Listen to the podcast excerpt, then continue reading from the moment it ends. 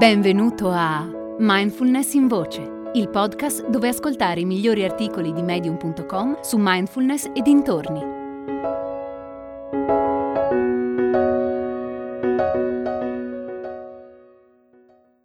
Amorevole gentilezza e trauma di Sylvia Clare. Nella mia vita ho avuto più o meno 5 esaurimenti nervosi, di diversa gravità. Il più importante mi ha letteralmente annientata per 6 anni. Gli altri sono stati meno pesanti, uno è durato solo poche settimane. In qualche caso ne sono uscita grazie ai farmaci, in particolare ai beta bloccanti. In altri l'aiuto mi è arrivato da sostanze al limite della legalità, come anfetamine e cannabis. Altre volte è bastato avere pazienza e prendermi cura di me stessa.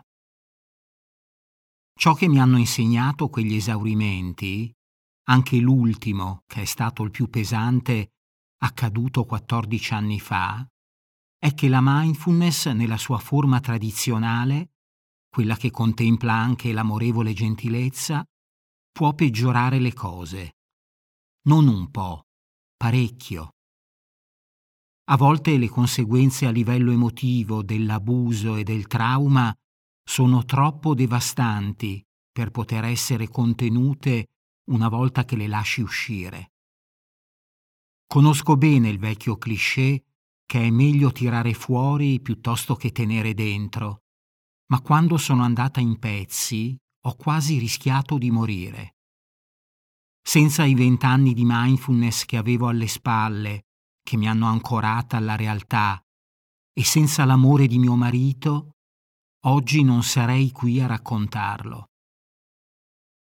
Meditare quando si portano addosso i segni del trauma vuol dire quasi sicuramente riviverlo una seconda volta. È una cosa estremamente dannosa da fare. La persona deve essere prima messa in sicurezza da un punto di vista psicologico, ed è l'aspetto più difficile. Proprio per questo con me non ha funzionato nemmeno le MDR. L'ho vissuto nella testa perché non volevo deludere il mio terapeuta, ma allo stesso tempo volevo proteggermi emotivamente. Alla lunga questa situazione mi ha danneggiato parecchio. Da bambina ho subito un grave trauma che ho seppellito profondamente dentro di me. Trauma per niente facile da trattare, proprio per l'entità della rimozione. Quando sto bene e sono presente, l'amorevole gentilezza è una delle pratiche di mindfulness più benefiche da ripetere spesso. Sono una fan di questa meditazione. Non potrò mai sottolineare abbastanza quanto possa fare bene se siamo emotivamente centrati e in grado di gestire le nostre emozioni. Praticarla è una gioia. Se sono emotivamente instabile, però, non devo sforzarmi di praticarla. Ho bisogno di rimanere calma, isolata da tutto, e di ripetere dentro di me le frasi «passerà», «niente dura per sempre», e questa instabilità non sono io, è solo una cosa che mi sta capitando. Queste 3 frasi mi hanno aiutato tantissimo nei miei periodi di esaurimento nervoso. Le ho ripetute dentro di me centinaia di volte al giorno. Insieme alle frasi ho praticato anche la meditazione del cullarmi dolcemente. Oscillavo delicatamente avanti e indietro stando seduta o in piedi. Era perfetta per me, che soffro di stress post-traumatico e di deficit attenzionale. Posso dire di averla inventata io. Nessuno dei terapeuti che ho incontrato me l'ha mai insegnata o me ne ha mai parlato, perché non la conoscevano. Una volta superata questa fase del trauma, sono tornata a praticare la meditazione camminata e l'amorevole gentilezza. e la pratico ancora oggi quando non vengo attivata dal riaffiorare del trauma. Ho capito che l'amorevole gentilezza mi è di grande aiuto se sono stabile e centrata.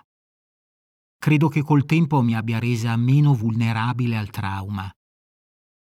Non potrò mai sottolineare abbastanza la sua importanza se viene praticata al momento giusto e come alla lunga abbia una funzione terapeutica. Ma ripeto, deve essere fatta al momento opportuno e senza alcuna forzatura. E cosa ancora più importante, la persona traumatizzata non deve essere indotta a sminuirsi ancora di più se non riesce a praticare l'amorevole gentilezza in un determinato momento.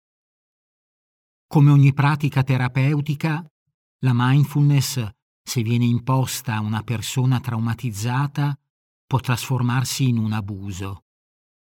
Magari si hanno anche le migliori intenzioni, ma se non si è in grado di comprendere la gravità degli effetti che il trauma può avere su un individuo, quello sarà il risultato. Il fatto è che la guarigione deriva dall'aver interiorizzato gli insegnamenti del Buddha e da molti altri fattori, e non è detto che la pratica sia sempre la cosa migliore da cui cominciare. Invece, le tre caratteristiche fondamentali dell'esistenza, ovvero l'impermanenza, l'insoddisfazione e la mancanza di un sé intrinseco, lo sono sempre. Sei un insegnante, un operatore sanitario, un educatore, un volontario o una persona interessata alla crescita personale? Sviluppa le tue competenze relazionali con il corso di Core Counseling per essere di aiuto a te e agli altri con professionalità e cuore. Per info visita movimento.it.